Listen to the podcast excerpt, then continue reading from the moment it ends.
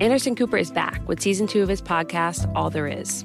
I'll sit down with President Biden in the White House for a conversation about the losses in his life and how he lives with them. I don't know anybody who welcomes grief, but you got to confront it. All There Is with Anderson Cooper is about how we can live on with loss and with love. I mean this from the bottom of my heart. My word is a Biden. They're always going to be with you. Listen to All There Is with Anderson Cooper wherever you get your podcasts. Wheelhouse DNA. I have surmised over the years that when I walk into a room and meet with a family or a hospital room or an assisted living, it doesn't matter, or a psych ward for a kid. Let's take when I walked into your house the day after Bob died. The minute someone in that room with us cracked a joke and everybody laughed, I knew the decision had been made to survive. Mm-hmm. When, when people laugh, it is a subconscious decision to survive. There were jokes in the concentration camps during the Holocaust, Sure. jokes about hunger strikes and things like that, because humor is life affirming and eating is life affirming. It's for the living. From Wheelhouse DNA and ACAST, this is Comfort Food, a show about life, loss, grief, celebration, and the meals that support us through it all. I'm your host, Kelly Rizzo. If you listened to our last episode, you'll know that in honor of the two year anniversary of losing my late husband, Bob, I'm bringing in some of his nearest and dearest for this month. And my guest today is certainly one of those people. He was Bob's rabbi and was instrumental in guiding his loved ones, myself included, through the grief process after his passing. He is, of course, a rabbi. He's an author of five incredible books, and he's someone who has helped over a thousand people usher loved ones through the death and grief experience. So, without further ado, please join me in welcoming Rabbi Steve Leder.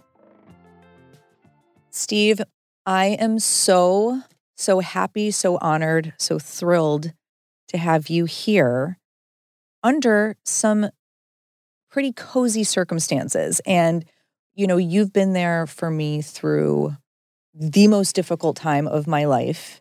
And now it's pretty nice two years after the fact to kind of sit back with a little perspective and just have this conversation with you today. So thank you for being here. You are so welcome. And it's really good to sit down and, and talk with you. And, and I'm sure we're going to reminisce about Bob, and that's also beautiful. It's been such a big part of your life is helping people through the most difficult time in their life. And you really did that for me. And I'm just so grateful because I was very new to this world. I'd never experienced any big loss before. I mean, besides my grandparents. hmm And then to lose somebody like Bob so suddenly, such a massive loss that wasn't just my personal loss, but loss for the world because everyone knew and loved him. You know, to have you come into our life at that point and truly be such a source of comfort and care and knowledge and perspective was just so meaningful. And I know we knew each other a bit before, but that's really when we Yeah. got close. Yeah. And many times, the first thing, my first objective, is to organize the chaos Mm-hmm. because it's, as you know, such a surreal experience. Yeah. And you feel adrift, unmoored. Uh, and, and when I can come in and say, I want to do three things with you today. First, I want to see if there are any questions left over from dealing with the cemetery and the mortuary. Second, we're going to make a big stew of stories about Bob and we're going to laugh and we're going to cry and we're going to do it for as long as we feel like it. And third, I'm going to walk you through what's going to happen tomorrow from the moment you arrive till the moment you depart. And just those few sentences, I can sense the barometric pressure change in the room because people feel like, oh, okay, we're not going to walk this path without a guide. Yeah.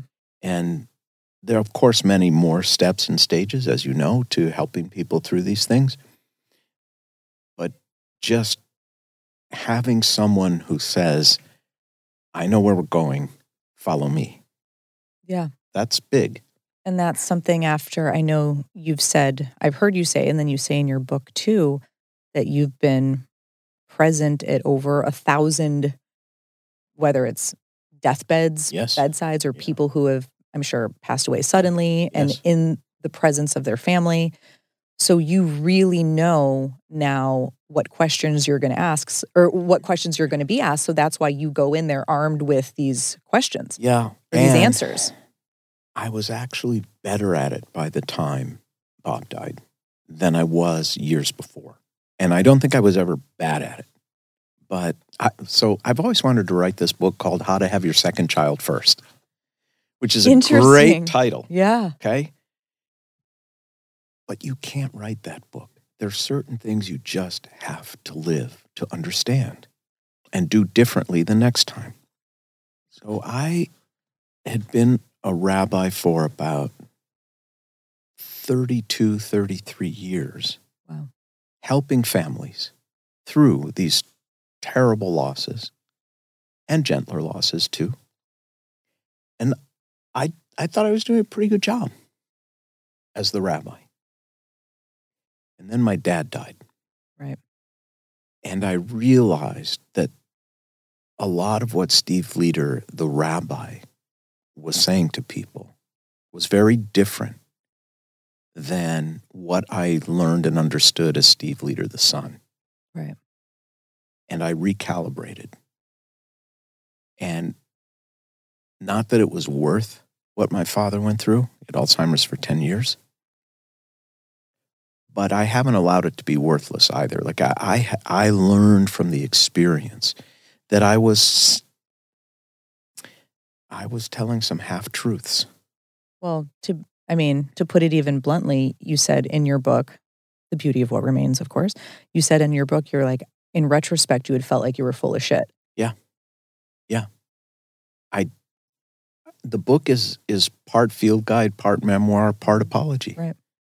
For what Steve Leder, the rabbi, thought was right, and what Steve Leder, the son, discovered was kind of right.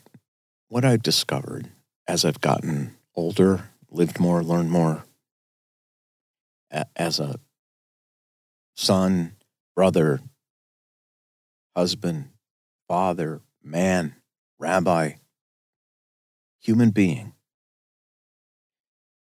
is that there's a lot more duality to existence than we realize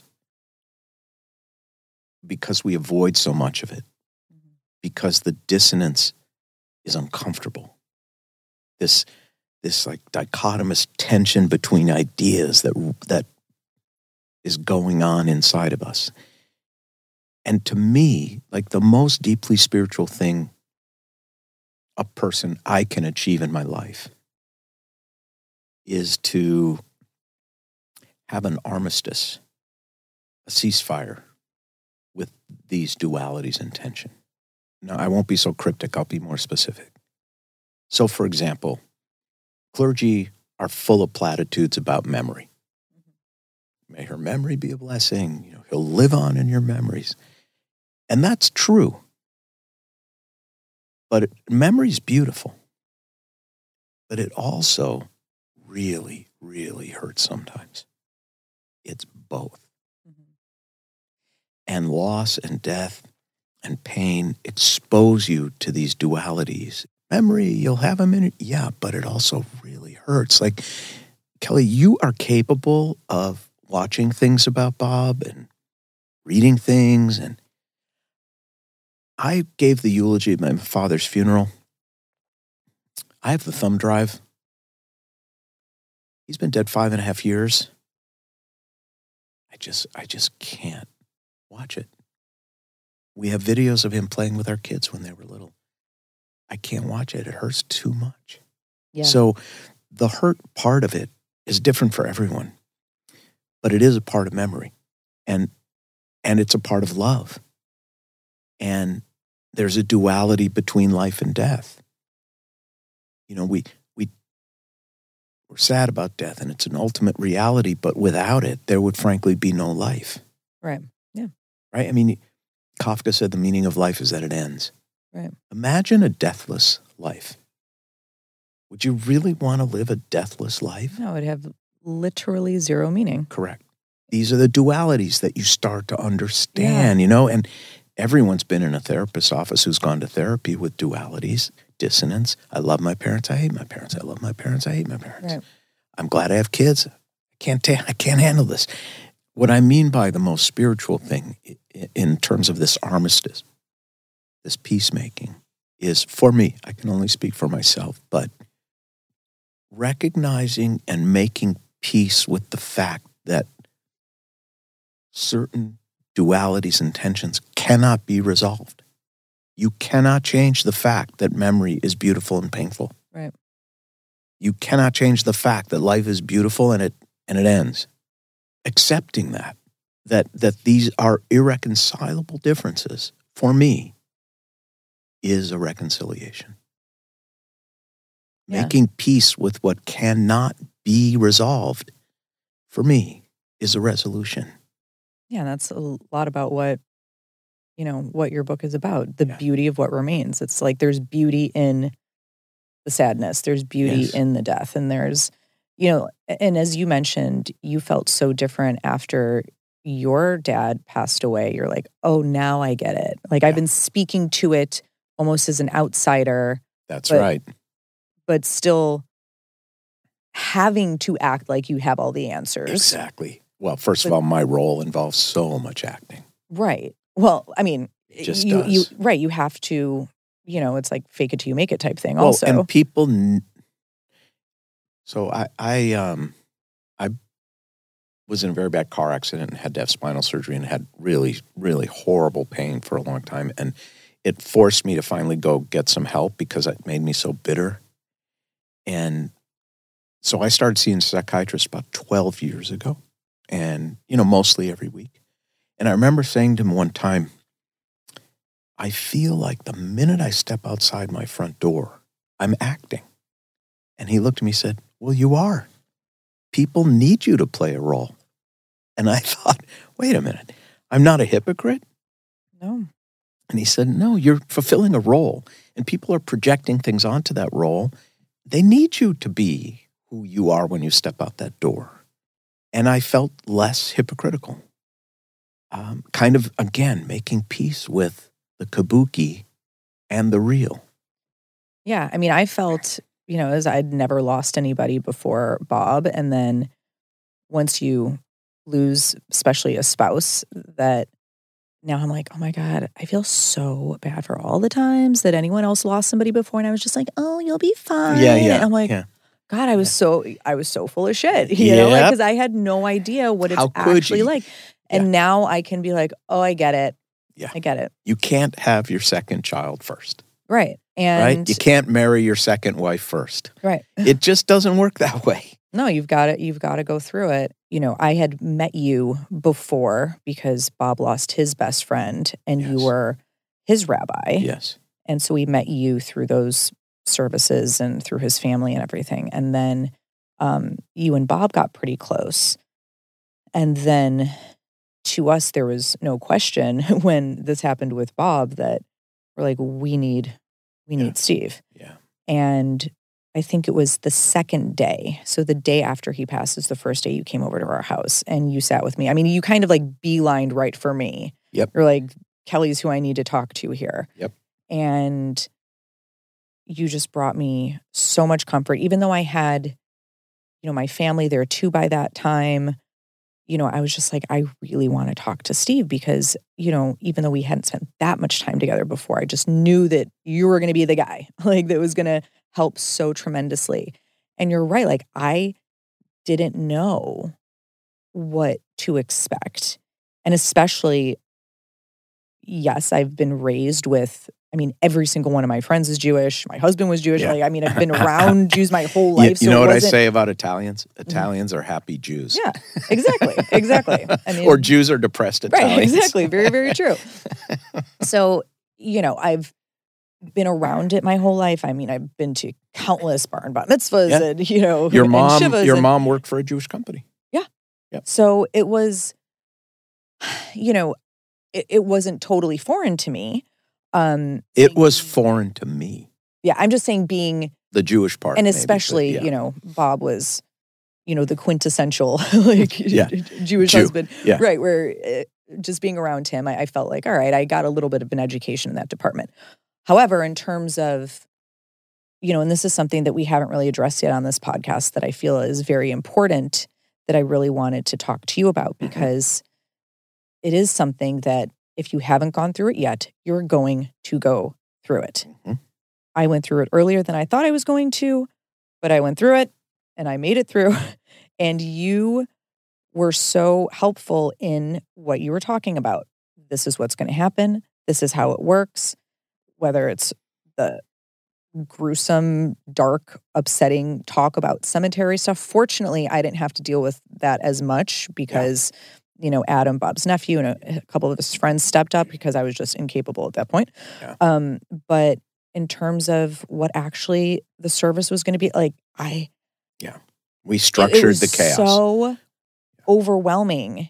That's right. And remember that week I was so sick. Like I I literally thought I was going to die Yeah. myself. That I'm like, how am I going to do this? And you're like, we're going to do it. We're insulated and distanced from it in our culture. Right. Someone dies, even someone after a long illness dies, they're whisked away and you you have no real contact with the physicality of death. Right. most cultures you bathe the person's body you prepare it for burial yourself you you have this surreal but almost elevated connection to the person's spirit and body and that's gone now you know it's gone in most of our culture Yep. so this idea of seeing and of placing earth upon the casket which some people see as oh how could you ask a family to do that and my view is how how could we allow total strangers to bury the people we love? Right. That that's not beautiful and loving. And it's also part of detaching from the physical. And just so you know, as a guy who had stood next to people like you, looking at the bodies of their loved ones, Mm-hmm. literally more than a thousand times. Honestly, Kelly, like I was there and I was present and I was there to support everyone each of those times. But I didn't feel that much. Right. It wasn't my loved one. Now, I felt in a way for Bob, of course, because I loved him so much. But Right. most of the time, it's not that visceral for me. Plus, I'm I'm performing a service, a, a role. I, yeah. If you were I, breaking down the whole yeah. time, you wouldn't be much. I, I have to had a I have to have a shard of ice in me, or I'm useless. Mhm. I, I've seen it. I've seen it all. Right. But honestly, in some ways, I hope this doesn't come across in the wrong way. Most of the time, I could have been eating a sandwich too. I I had to be. I had to disassociate to some degree, Yeah. or I'm useless. So I never knew really what you were feeling or anyone else was feeling looking at their loved one's Mhm. body Right. Until you went through it. until I went through Yeah. it. And my dad died, and his funeral was the morning of the eve of Yom Kippur, called Kol Nidre. I fly home to Minneapolis. I'm one of five kids. And we're sitting in this, the, the service was at the synagogue, and then they drive to the cemetery. That's how they do it there. We're sitting in this little room off the hallway in the synagogue. My four siblings, all our spouses, our kids, my mom. The young rabbi walks in to take us in to see our father's body in the casket before it's closed and the service is going to start. And I remember when he walked in saying to myself, I know exactly how the rabbi feels right now, but I have no idea how I feel. And then he walked us in, and I approached my father's body in the casket. Now, to really understand this, you have to realize that I have looked almost physically, physically almost identical to my father my whole life. Wow. I mean, the running joke when we were out together, worked together, whatever, he said, You never know whose son this is, would you? He was very proud of it. Right. So, like, if you took a picture of me at 15 and my dad at 15, other than the clothing, and one would be black and white, and you couldn't tell the difference. So I approached the casket and I put my hand on his chest because I, I didn't want to feel how cold I knew he would be. his skin. And I just put my hand on his chest. I looked at him.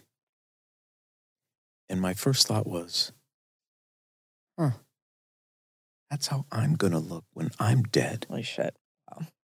And my son is bending over my casket.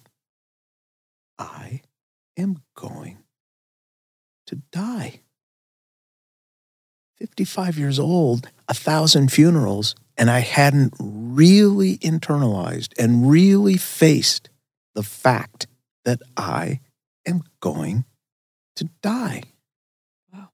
And that realization in a deep way really changed my life for the better. So, what you experienced looking at Bob, what I experienced looking at my dad, there is no other road. There is no other way. There is no other journey that wakes us up. It's the only teacher. Yeah. After that moment, you went on to, once again, if we didn't make this clear enough already, you presided over Bob's funeral. And I was so grateful. It was maybe one of, uh, well, being surrounded by comedians the whole time was so, so helpful. Yeah. And And come on, I remember I, knew slayed, I, I knew I slayed with the you opener. killed you killed with the opener. Yeah. Do you remember it? Can we say it? Yeah. All right, what was it? Okay. Just full disclosure, I checked this out with the um, int- intended party before. So, first of all, I don't know if you remember this because it's a surreal experience, but it was during COVID still. And so Yeah, they very. had this like little plastic bag they slid over this very phallic looking microphone. Yeah, like and, a little And so the guy came up before I got up to speak. and they were he- being very serious about it. And Yeah, like none of us gave two shits. We're like, we don't care. Yeah. And he's sliding this clear plastic bag over this microphone. And I just thought, oh man, Bob would have just Yeah. Bob would have just torn this up. Yeah. I mean, he, he would have had something hilarious to say. Thousand percent. And then I got up and I said, I know we're all here with just shattered hearts, and we were. It's so sad, so unbelievable. And if Bob was here, he would stand up here right now and he would look out at us and he would ask the most human of all questions Why? Why? Why wasn't it Stamos? It's so true. It was so perfect. We all we all got such a laugh that we needed. Yeah. And there were some of, you know, the world's greatest comedians in the audience. I mean, Chappelle was there. Like Yeah. there was so and everyone got this just release that Yeah. they needed in that moment. Yeah. And we all had a laugh. And and I have to say, I know you're not a comedian, but you The delivery You was killed. solid. Yeah, yeah. it was yeah. it was I thought it through. it and, was you it know- was done very, very well. Bob would have been very proud. I think most comedians, every comedian will understand what I'm about to say, and maybe every person, but there are moments just after you deliver a punchline that feels like an eternity, even though it's a nanosecond, when it's silent and you're wondering, did it bomb? And then all of a sudden, there was a roar. I mean, a roar of laughter. Yeah. And I realized, Yeah.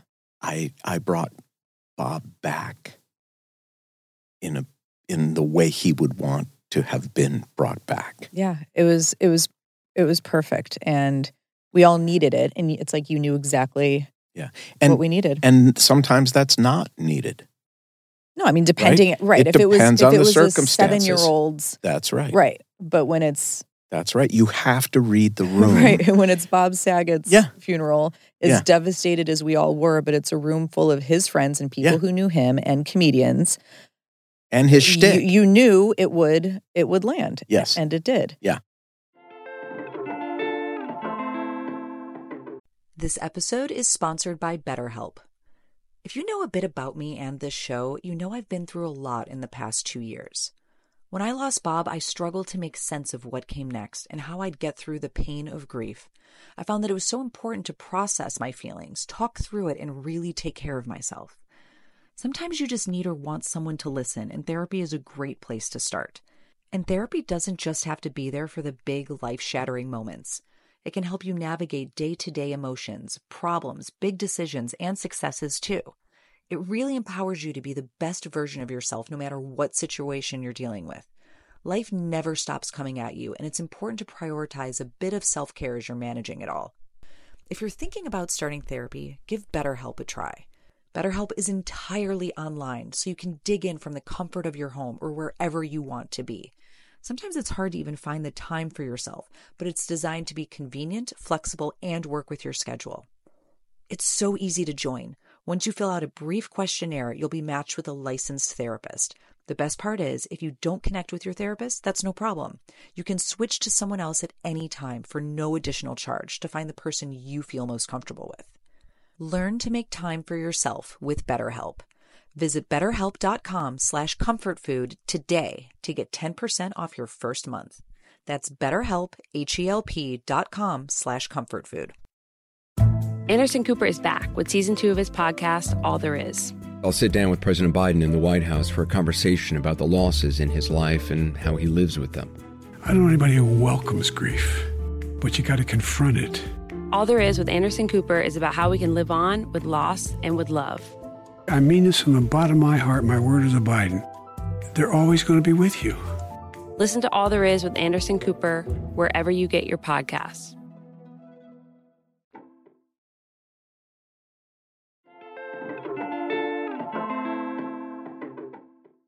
it's interesting to me that one thing, especially especially in the Jewish culture, um, that obviously I've learned now over the years and grieving the loss of loved ones is is how big of a part of food it, like for instance italians obviously we love food and that's a big part in our life every single day Yes. but when it comes to comfort food during death i feel is where Well, it's more than that. the Jews really, really, really are, you know, go Yeah. above and beyond, especially with the Shiva and but it's more than comfort. It's also life affirming, Mhm. Which is also true of laughter. When I walked into well, like the your living house, eat and the leave, living laugh. well, I have surmised over the years that when I walk into a room and meet with a family or a hospital room or an assisted living, it doesn't matter, or a psych ward for a kid. Let's take when I walked into your house the day after Bob died. The minute someone in that room with us cracked a joke and everybody laughed, I knew the decision had been made to survive. Mhm. When, when people laugh, it is a subconscious decision to survive. There were jokes in the, in, in the concentration camps during the Holocaust Sure.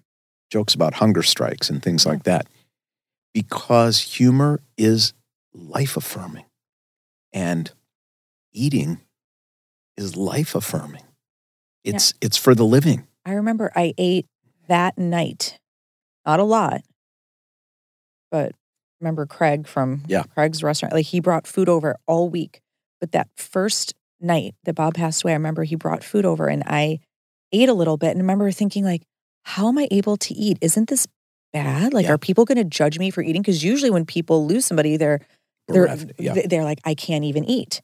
And I was like, how am I able to? And maybe it was a subconscious decision. I'm like, I'm moving forward. I You- I- like, I'm not going exactly to right let this, like, even though I was absolutely devastated and and unable to function in other ways, I was like, I'm, damn it, I'm going to, I'm going to live. you gotta eat right. right I Right. mean, that'd be a good headstone, wouldn't it? And you gotta eat. yeah, honestly, that, that that might be that might be Right, mine. and- and Re- it re- is- remember that. It is absolutely life affirming. Yeah. and and also it's proof of something else that you know you know I talk about this in in uh, the book.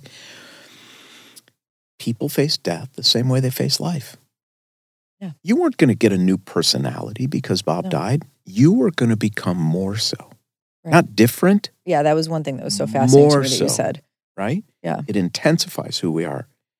If you're a feeder, you're going to feed. If you're a hugger, you're going to hug. If you're a crier, you're going to cry. If you're a joker, you're going to joke. Yeah. And that's how it should be. Yeah, I never felt myself become a different person at and all. you didn't want to be around someone pretending to be a different right. person. You said you have to be your authentic self. That's right. Otherwise, it's almost insulting to the person who's Right. grieving because they need to know that the bottom hasn't fallen out of the world. Right. And that, so these things, these rituals, food, song, um, laughter, these, these are the life affirming components. And, and they're to be embraced. They're not disrespectful. Well, I will say that um, I was a little uh, when I because I didn't find out what your comfort food was until today. Pizza and a hot fudge sundae. That's it. That's if I'm Well- ever on death row, that's what I'm having. Pizza Okay, and well, a hot fudge uh, sundae, man. Let, us hope that this is uh, now, what, this is life way, row. I I thought about blintzes, potato latkes, Langer's pastrami on rye with mustard. You know, I I I had some other ideas, but I went with you know the last meal gonna- approach. Be having that come in here for you in a second, which I'm very excited about. Um, when I heard it was pizza, I was like, yes, because we have not had pizza yet. As, as a- Really? yeah, nobody's chosen pizza Are yet. you serious? Uh-huh. What's wrong with Lots these of other Italian type food, but not actual you're, pizza. you're having the wrong guess. I. I I guess so. But uh um I will say I I, I did go to a, a Shiva last weekend and um there was an incredible spread of food. And it was one of those things where you're talking to so many people. And I kept eyeing the food out of the corner of my eye and being like, I need to go get it. And then Jeff Ross comes up to me. He's like, Did you try the latkes? Did you try the, the smoked salmon? And I was like, No, I'm talking to people and I don't want food on my face. And then we left. And then he's like, Well, did you eat? Didn't you? I was like, I didn't eat. And I felt like I was a horrible Shiva, Shiva guest, guest in that moment because I didn't eat all of the amazing food. And I felt Just if it- so, I, I just missed if it makes you was- feel any better, Kelly, the mitzvah, the obligation, the commandment for Shiva is not to eat but to feed, okay. to feed the mourners. Yeah. I, oh, here, look at look at this. Steve. Oh my God. I've died and Are gone to heaven. excited? Thank Oh. you. Oh, how much better does it get? Is there anything better, really, than a hot fudge? Ice cream is the greatest. Want to know who would have been really happy earth. about this? Robert. He was obsessed with ice cream. Oh, God. What would A happen all hot the time? fudge sundae for lunch. so good. Mm. Um, What's your favorite ice cream? I like it once.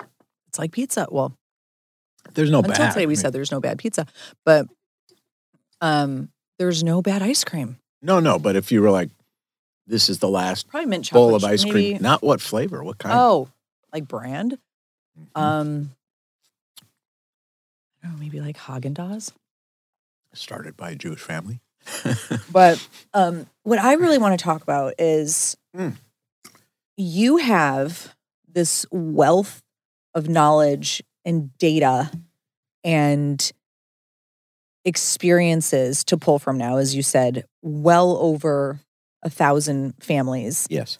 um, people, you know, different families, people who have passed away that you've been able to gather this information from of how to, besides ice cream and pizza, how to comfort them. hmm And obviously, a big thing of what I want to do here is because I never really knew how to comfort people who were grieving until I went through it myself.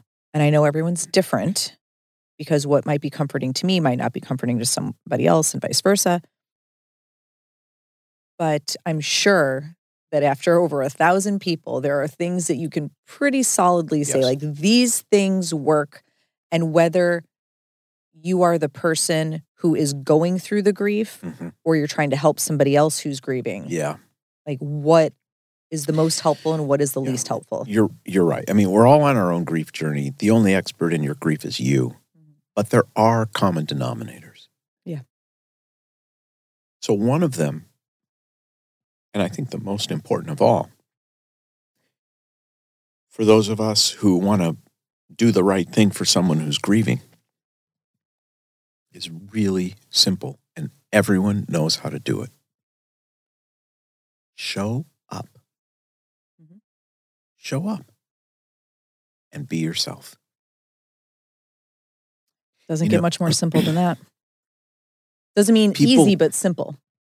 Correct. And people call me, I often get calls like, Steve, my best friend from college was just diagnosed with pancreatic cancer and um, he's got three to six months. And I'm going to go back and back to New York and see him. And I, I don't know what to say. What should I say? I said, I can't tell you what to say. I can tell you what to do.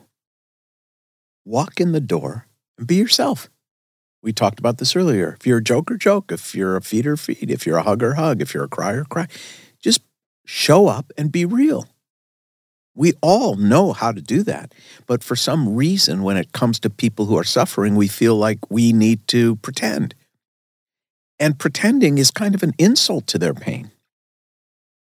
If, if something terrible happened in my life and you walk in the door, the thing that will make me feel the most secure that all is not lost is you show up with, you know, a hot fudge sundae and a slice of pizza because that's Kelly. Right. It's You know? consistency. Well, it's like that's who you are, and that's who you are in my life. And even after I'm going into my 38th year as a rabbi now, when I'm standing on the front doorstep or I'm standing in the hospital hallway before I walk in the room, I don't know what I'm going to say. I just know I have to cross the threshold and be Steve, and the rest will unfold. So that is a common denominator. And I have lots of cute ways of framing it, but it's really show up, be real. And that's number one. The next thing I would say is imploding the mythology of grief as a linear experience because you know it is not. Right. I, I often say that anybody who thinks the shortest distance between two points is a straight line doesn't understand grief Good point. because it's much more like waves mm-hmm. that come and Oh, go, come and go, come and go. Sometimes they're very close together and they're really aggressive, and sometimes they do spread out, and and sometimes you have long periods of beautiful, calm seas and sunny days, and then your back is turned, and a rogue wave rises up and just takes you under. Yeah. I hear a Hank Williams song, I cry because Yeah, it's like my I- dad. I, bawled today watching the end of your podcast or Bob's podcast with you. You know, I haven't cried in maybe a week or so about Mhm. Bob, and then Mhm. you know something And and unexpected just hits you, and then all of a sudden I was like ugly Yeah. crying while I was getting Yeah. ready to come here today. Yeah. And this idea that grief is like any other disease that gets a little better every day if you just do the right things until it's gone is really insulting to people who are grieving. Right. And it implies there's a wrong way to do it, which there isn't. So that's a common denominator. When when you can help when people come to see me and basically in their grief are asking, Am I normal? I don't want a date. Or um, I, I cry every day. Or I don't want to leave the house. Whatever it is, am I normal? I remember I asked you, actually, I'm going to see if I can pull it up. I texted you. This was, you know, Fresh. very fresh. I said to you, this was January 17th. So Mm, eight days after. mhm. I said, thank you so incredibly much. It's still not quiet yet, but it's calmed down a bit, which is actually nice. But this is certainly coming in waves. Although I feel the last couple days I haven't been crying as much because I'm just so beat up. I guess that's normal. Thank you again, Steve. Your support means so much. and I remember saying that to you as if I was like, am I, am I going to be judged that I haven't cried as, I mean, this was a week after. Mhm. And I remember I had a couple days that I wasn't crying all day every day. Mhm. And I remember I was like, Am I a bad person? Is this weird? And I literally I'm like, Yeah. I'm gonna ask Steve if is this is this normal? And Yeah. It is like an ocean and it doesn't stop, but it changes. And we change. Grief is not a condition that clears up. Right. If it was, then the love has to clear up. Mhm. That's not a good trade. Right. Now, the other part of this, I mean, we should talk about the other side of that coin. So in in this book, um, The Beauty of What Remains, it's like a 55,000 word book. There are maybe 200 words about what I'm going to describe to you. And I put it in just because I thought it would help a small handful of people. And it is the thing that so many, when we were launching the book, so many talk show hosts and podcast hosts and all that wanted to talk about. You know, 200 words out of 55,000, Ooh, which is which is, there's another side to that that you don't get over it because then you'd have to get over the love. I also get calls that go something like this Steve, I haven't talked to my mother in 10 years. I always, since I was a little girl, felt horrible about myself around her. She's cold, she's narcissistic, she's withholding. And I really haven't talked to her in 10 years. I text her on her birthday and on Mother's Day, and it's better for both of us. But she's just been diagnosed and she's got three to six months to live. And I'm really worried that I'm going to feel so guilty when she dies. To which I say, maybe, but I doubt it. yeah. I More likely, you're going to be relieved. People look at me like, how does he know? Am, Yeah. I, am I a horrible person? Oh my God. No, you're not a horrible person. You're a person. And it goes back to this thing we've been talking about how people face death the same way they face life. You're relieved she's been out of your life for 10 years. You're going to be relieved when she's dead. And it doesn't make you a bad person. It's just the truth. right. And it's those 200 words you have no idea because there's that's the side of it people don't talk about and do suppress and subordinate. Well, and that that kind of ties in, or almost the opposite of something. And I, I did briefly mention this to you um, before, or right when you got here, is that the book that I have with me of your book was actually Bob's copy, and I realized it when I was going through it again, and there were so many things underlined that I'm like, I wouldn't have underlined this. What? That doesn't look like my handwriting. And then I'm like, oh my god, this is Bob's. And there's this, you know, chapter right here um, and it's Bob's post it note, and it says worry, and it's underlined. And then he circled the little subtitle here. It says, Do not waste the rest of your loved one's life worrying about his or her death. And I thought that that was so interesting because one of the things you said also in your book as you said, after more than 30 years, I have visited nearly a thousand dying people, and so far, not one, not one single person who is really actively dying has told me he or she was afraid. In fact, most people summon me to their bedside because they want to speak fearlessly and openly about their death, their funeral, what they want me to say and, and not to say. Often, the first thing a dying person says after thanking me for coming is, I'm fine, and they mean it. So, a lot of times, we're worried that the person, the dying person, is going to be not at peace. But you're saying now, and now after all this data that you've Yes. collected, over a thousand people, you're saying that the vast majority, if not all of them, have been Unafraid. unafraid. When and you that's huge. when you are really dying. Because dying at a certain point.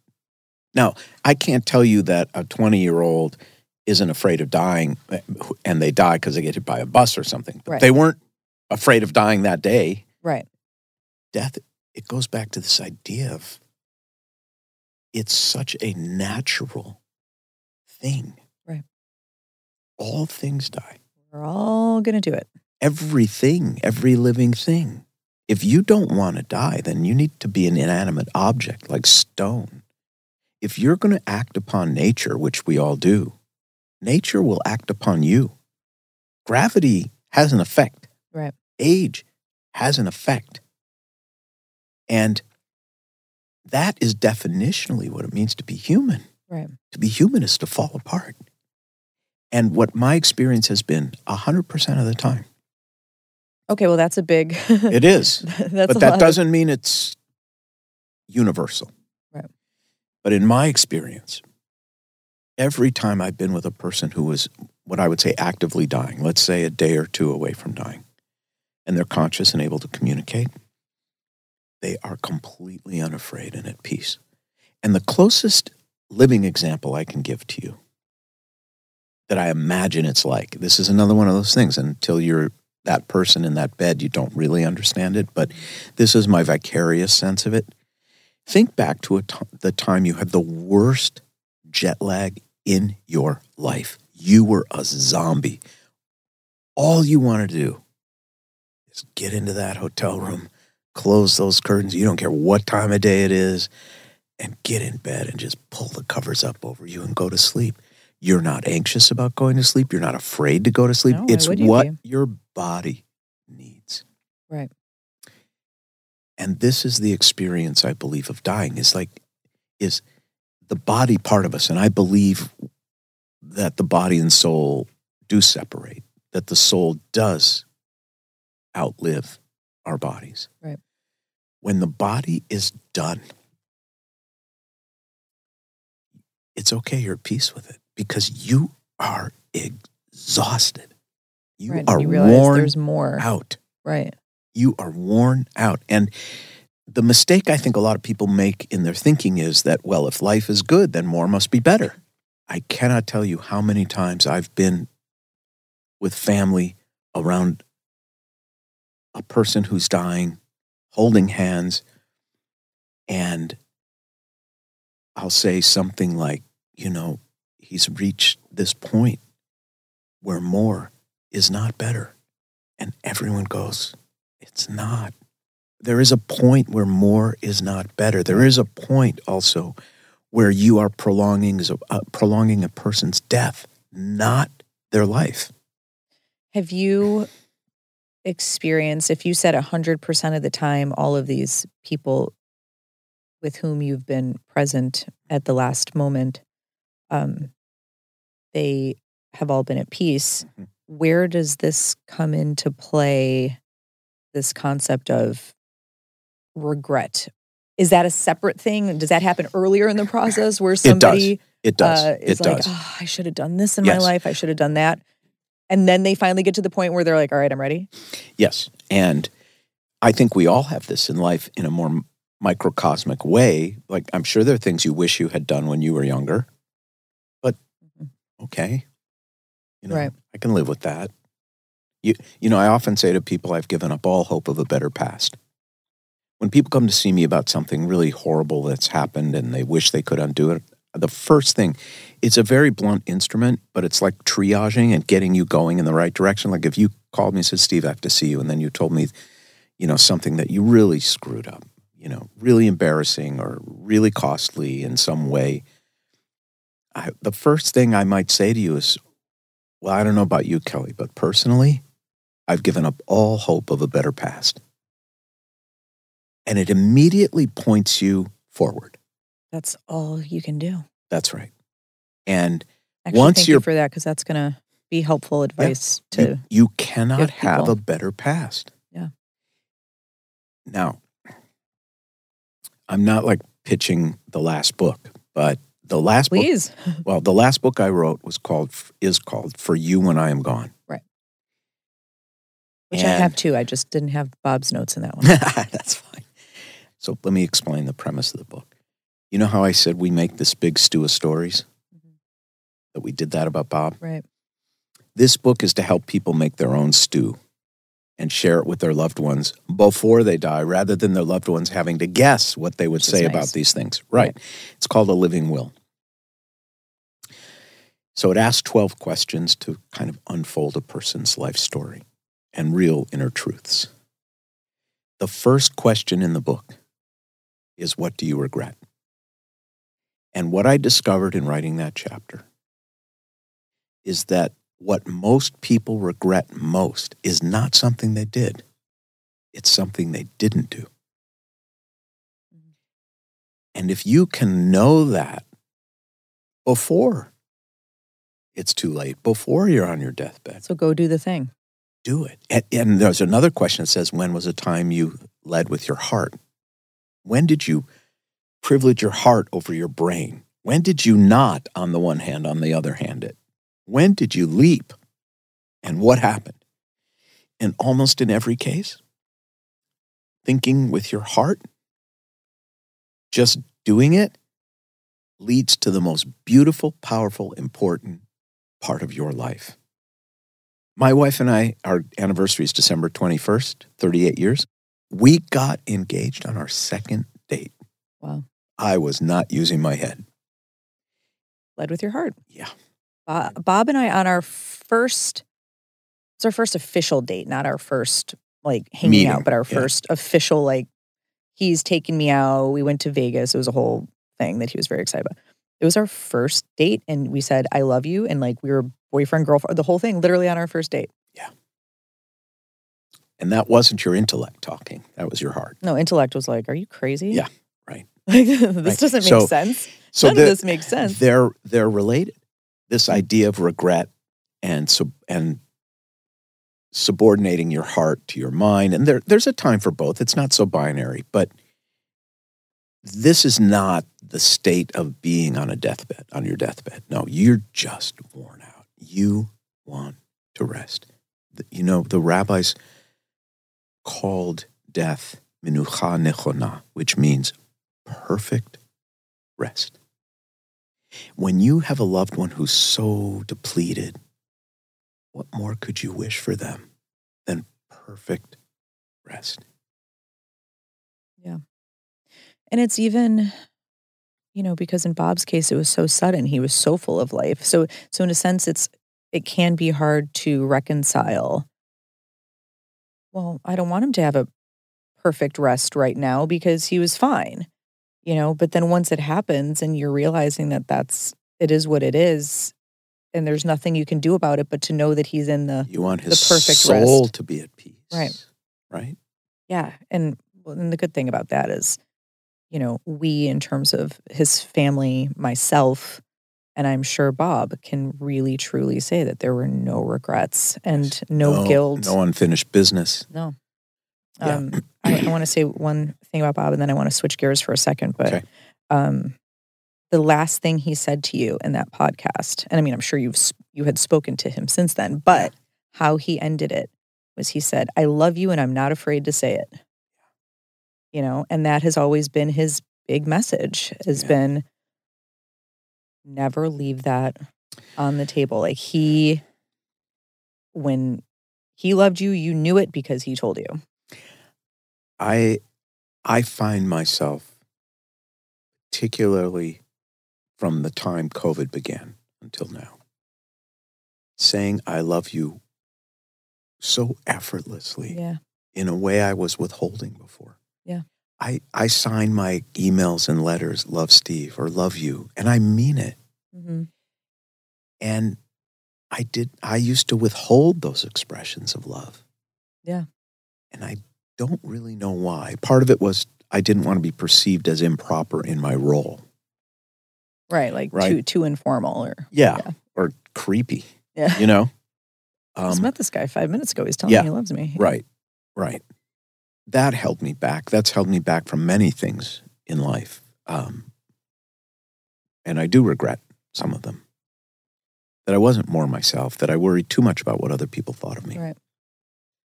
But I've, since COVID started and when I missed people so much, I, I've stopped, I've stopped worrying about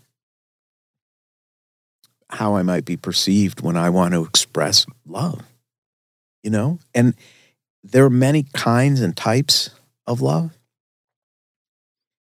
It's another way of saying, you matter. You matter to me. You really matter to me. Yeah. What more could a person hope to hear than you matter? I think it's one of the most powerful things you can say to someone. I agree. Well, kind of switching gears is what I wanted to talk to you about now for a minute is you know, 30 plus years of your career has been comforting people whether it's one-on-one, families, obviously your congregation. Yeah. But now you've been a source of comfort and being looked to on a Broadly. much more Yeah. broad scale, of course, to your congregation now as a whole, but then more to the masses on on, Mhm. on social media. Um, I mean, almost to your entire religion. Like Yes. people are looking to you for Yes. direction. What has that felt like in terms of now I have to comfort. People on a larger scale, Mhm. how does that change your approach and kind of what has that? I don't know if I want to say pressure, but more of that uh, Opportunity. and opportunity and obligation in a sense. Yeah, it's a calling right. for sure. What has that been like? In a way, it's easier because I can write something, post something, be on some news channel or whatever, do this with you, and say things that I really do believe are going to organize the chaos, point them in a direction, comfort them, give them facts and truths.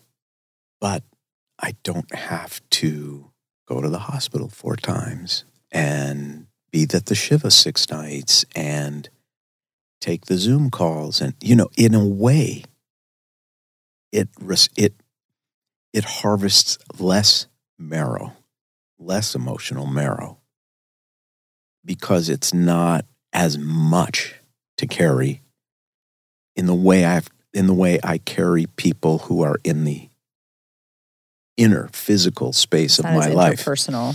It's not. It's and it's still very valuable. I mean, this is one of the things that I think I fantasize about in a way that I think is the antidote to burnout. So, for example,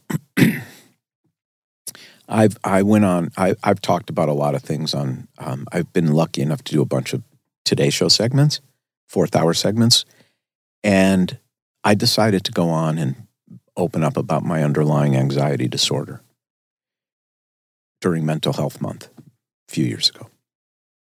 Four and a half minute segment, and I literally think it helped thousands and thousands of people. Wow. But none of them called me to sit on my couch of tears in my office for an hour. Right. Right. So it's exhausting and demanding, but in a different way. It doesn't quite extract the marrow that that walking into a home does. And they're both important. And I wouldn't be good at the former if I didn't have all these decades of, of the latter. But so, yeah, demanding. Also, the thing I'm not used to in this larger world is the speed of it Mm-hmm. and how unbelievably mean people are. Yeah. How Like on how many media mainly. yes how saying, right? many mean cowards there are Right. on social media Usually behind hiding behind an avatar. That was the thing that that Bob always got so upset about. And you know, he was very, very sensitive and took things to heart and took things very, very personally. And there would be so many times he would post something and you know, his stuff was Yeah. usually not political or any it was just who knows? Like he would maybe post a off color joke. And no bob get an Can off-color joke believe it? please he would get, you know, he would get some hate or whatever he would post, some, you know, he'd get some hate. And he would, you know, have a bot on Twitter or just a troll, not even Yeah. a bot, but like Yeah. a troll, you know, behind some, didn't even have a real picture or Yeah. a real name, um, say something to him. And he would get so, he'd be i like, know he showed me one once when we were having like, lunch okay, this is, you have to not pay attention to this. Do not That's give this. And, and I would take his own advice, which was don't give it any energy. yes and Yeah. I would make him do that in his own life. I'm like, don't give it any energy. That's not even a real person. I actually remember this. I remember having lunch with him. I remember where we were sitting, and he pulls out his phone and says, You won't believe this. And he reads it. What, what do you think I should say? I said, I don't think you should say anything. right? Why are you even, why are you even giving Yeah. these people Yeah, but it- energy? it is it is like it it goes back to this idea that when you turn over a rock, you you see a lot, and it's sad. But honestly, first of all, I've ne- I haven't ever been asked that question before. Like, what is the difference between down in the mud, hand to hand, shoulder to shoulder, carrying people through painful experiences, versus doing it in a more in a broader but more detached way. right. And honestly, Kelly, I think I know I am moving more toward the broader less intense way because I'm I'm tired. I, I to be honest, I'm tired. It's a lot.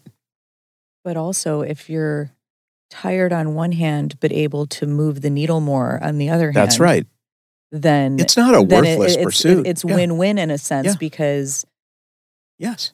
you're able to do more with less effort in a sense. Well, it's it's the it's it's the same amount of hard work. Right. Nobody gets to where you are by being lazy. You have a following, you have a thing, you have a brand, you have a podcast, you have you Oh, know. that's my parents. I did win the biggest slacker award in high school, by the way. Yeah. I did.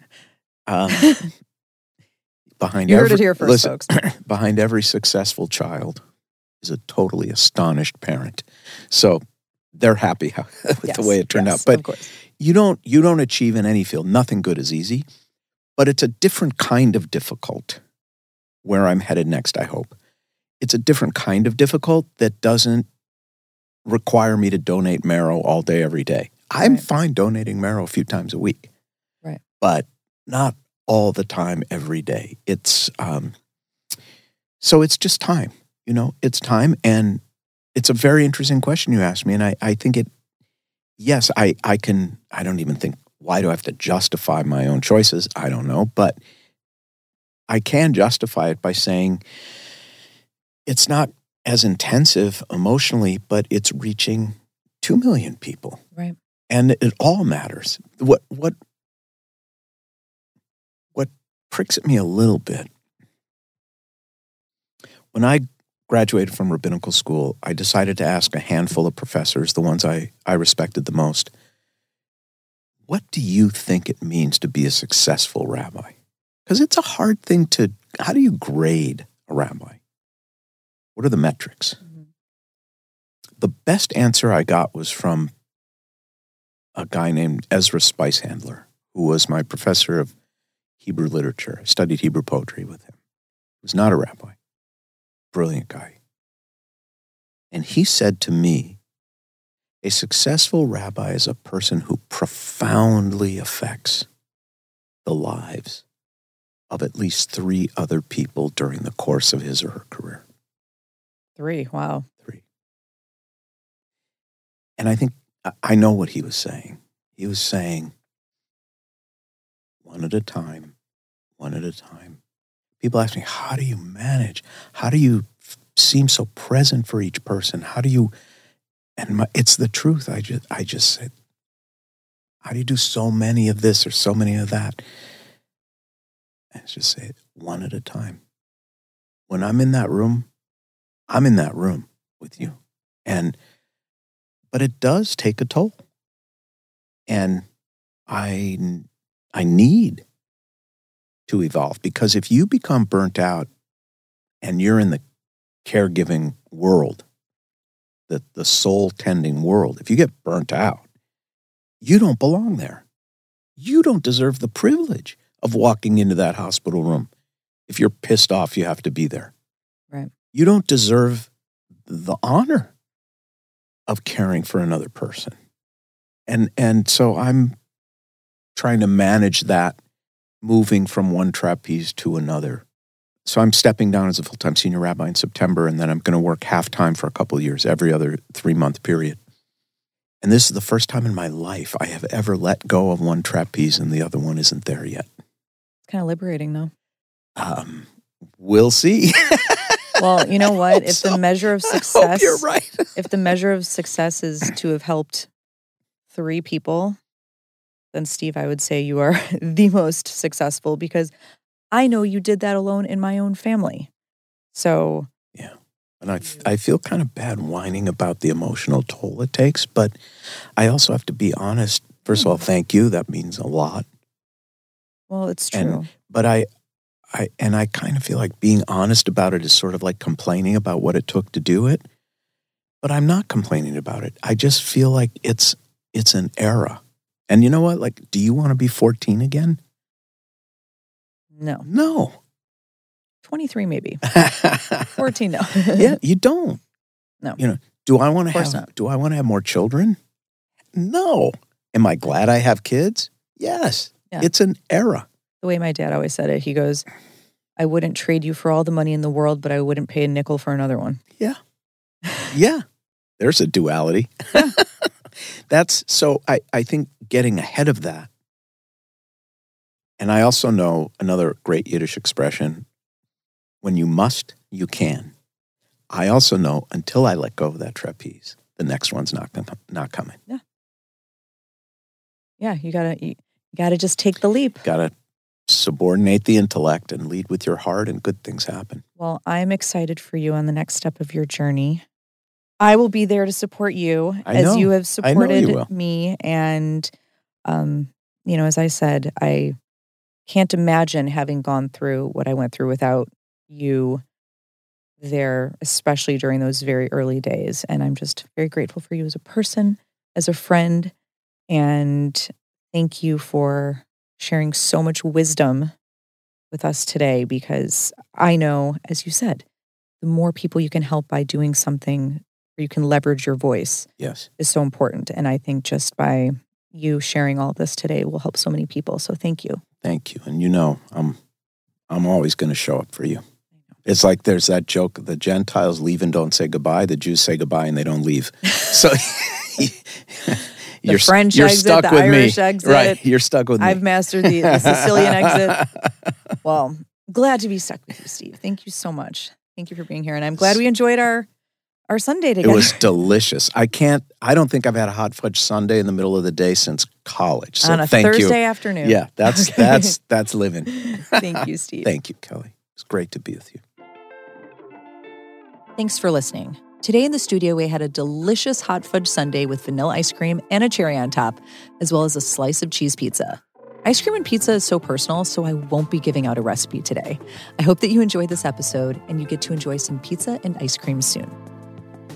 Comfort Food is produced by Wheelhouse DNA for ACAST. Our executive producers are Fanny Baudry, Cassie Berman, Leah Sutherland, and yours truly, Kelly Rizzo. Our audio producer is Chiara Noni. Special thanks to Camila Goldenberg and Riley Oval Rank for production assistance. Our audio engineer is Matthew Blocka.